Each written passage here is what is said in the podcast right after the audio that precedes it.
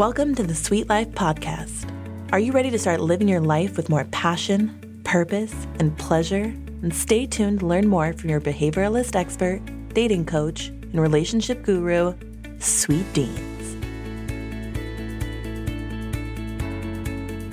Hey, my sweet family. After doing my episode on exploring our sexual desires, I was also thinking about sexual health and wellness and I came across some surprising statistics. According to the World Health Organization, over 1 million sexually transmitted infections are acquired every day worldwide, which is just bananas. I mean, a million a day is so many. And I think that the majority of the reason is that people don't always feel comfortable talking to their partners about getting tested or even bringing it up to their doctors.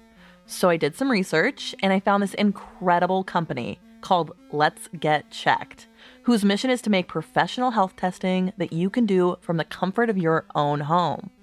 This is revolutionary, so I had to try it out. I picked out the test I wanted to take. I did the full STD testing kit and the female hormone test because I'm turning 32 this year and my hormones feel like they're all over the place. and I just wanted to have a peace of mind and get everything checked.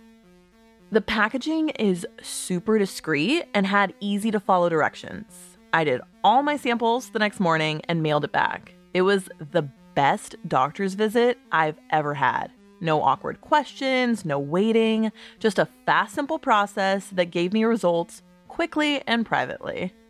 So, are you ready for the best part, my sweet family? I reached out to them and I got a discount code for all of my listeners so that you can try it for yourselves. So to claim your 20% off from Let's Get Checked, go to trylgc.com slash sweetlife and get your at-home testing kit today. The other really cool part that I forgot to mention is that if you come back positive for anything, you will get a free consultation over the phone and they can prescribe you antibiotics if you need it. I am honestly so blown away by all this. So again, go to trylgc.com backslash sweetlife and use that 20% off coupon to get tested today. So, on to today's topic, which has taken me a couple of weeks to come up with. It was truly bizarre going that long without recording anything. But sometimes I think instead of constantly racing to produce content and just charging ahead, there are times when you absolutely need to take a step back to absorb what's happening around you and reflect on your thoughts and feelings. There is a massive amount of social change happening, and we get to be a part of it. Right now, we have the opportunity to get involved in something that has been desperately needing to change for so long. So while I'm deeply saddened by the horrific death of George Floyd, I'm optimistic about the changes that are being sparked from it and excited to be involved in pushing towards equality for all marginalized people. So, on that same note, I thought that today we could spend some time exploring the idea of embracing change and more specifically about the thought work that it takes to get the results that you desire. And I know that as the world opens back up and we're going back to work, we might have some ideas of things that we would like to start doing again. Maybe you want to start getting back into a gym routine, or you have a certain goal in mind of something you want to achieve. Or maybe you want to take part in the Black Lives Matter movement and you don't know where to get started.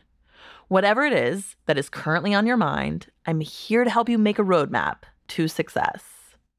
So, this is actually a coaching technique that I use with a lot of my clients. And when I tell it to you, it will absolutely make sense but I think that we don't often think about achieving results in this way. So I'm just going to use dating as my main example because that's what's most common in my world. But again, you can expand this concept out to meet any of your specific needs, whatever they may be. So start with the goal, which would be something that you would like to achieve. Just as an example, say you want to start dating again after being single for a while, and you've been in quarantine, alone, for months and you're just bursting to get out there. You might have a lot of feelings surrounding this endeavor. You might feel nervous, scared, apprehensive, maybe excited, maybe terrified. There's probably a slew of uncomfortable emotions that accompany starting to date again or even searching for someone to date, which makes perfect sense because there's probably been some really painful situations that have happened in the past. Maybe you feel rejected or hurt. Maybe you're still feeling apprehensive about the pandemic and possibly contracting COVID. And so, of course, you're going to feel nervous when you think about jumping back into the dating scene. All of those thoughts make sense, and I hear you. So, this is how you're going to get started. And I've included the steps in the show notes so that you can just listen and not worry about writing anything down. so, start with your desired result. So, let's say I want to find a partner. Great goal. Now, let's work backwards. What actions do you need to take in order to achieve that goal? I need to start going on dates. I need to meet more people. I need to get curious and interested about talking to people I don't know. Maybe I need to get on a dating app, right? There's a lot of different ways that you can approach that one particular goal, and it's going to be different for everyone. So you just need three different action items for each goal that you have. And all of this feels pretty standard up until this point. Now comes the part that most people struggle with. What is the thought that you need to have to support the action that you want to take. I know that seems like a weird place to begin, but your thoughts lay the groundwork for your actions that ultimately lead to your results. And realistically, your thoughts are what determines the success or failure of your results. And I'll give you a few examples because I think it would be easier when you can see this at work. So, say you start with a thought that dating is hard and that there are no good people left out there for you. First, when you think that thought, the feelings that come up for you are overwhelm, frustration, fear, irritation, maybe demotivated, right, to find someone.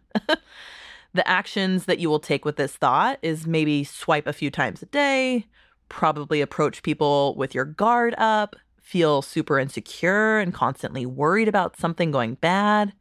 And the results that you would yield from this would probably be exactly what you predicted, right? Dating would be super difficult. It would yield you zero results, and you would continue to feel frustrated and discouraged. Let's work that same equation with a different intro thought. So, say you start with dating is a great way to find the person I'm looking for. I'm curious about meeting other people, and I'm excited to engage in the process.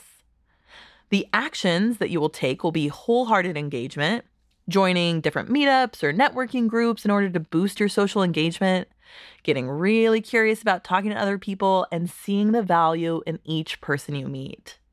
And the results that you will get will be deeper enjoyment in the process. You will have fun dating, and you'll probably find a partner. So you can see, even with those two examples, how the thoughts that you have ultimately lead to taking different actions and yielding different results. So if it all starts with your thoughts, then that's a good place to begin when working towards anything new. And realistically, I felt this way when starting my business that it was going to be hard and that I was going to struggle and suffer. And honestly, those were the results that I got at first. And then I was reminded by my best friend that the thoughts I was having were shaping the results I was getting. And it's just so annoying when people give you the same advice that you give them. Like, yes, I remember saying those words, and now you're using them against me. it's so true, though. And that's why it was so annoying when she told me, because I knew that I was setting myself up to achieve some non optimal results. So, even though you probably all intrinsically know that your thoughts determine your actions, which lead to your results, I'm here to be that annoying best friend and just remind you of what you already know. So, do this today. Think about what goals you're working towards, what results you would like to achieve, and then work it backwards to the thoughts that you need to begin with and continue to have while working towards your desired results. This little exercise can be woven into your morning routine.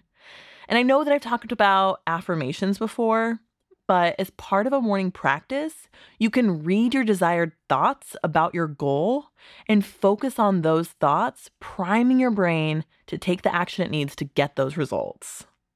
And bringing it back to the social movement that we have going on right now, If you want to get involved and be part of the change, start with the thought that it is possible, that it's something that is exciting, and that your voice and contributions matter. Having this thought as your starting point leads you to the actions of taking part in the social movement and will ultimately yield better results. Let's keep moving forward together, my sweet family, and make a difference in our lives and the lives of millions. If you're loving the Sweet Life podcast and you want to start rewiring your brain right away, take this free four day Rewire Your Brain challenge at sweetdeens.com backslash rewire and click download. I can't wait to talk to you next week, sweet family.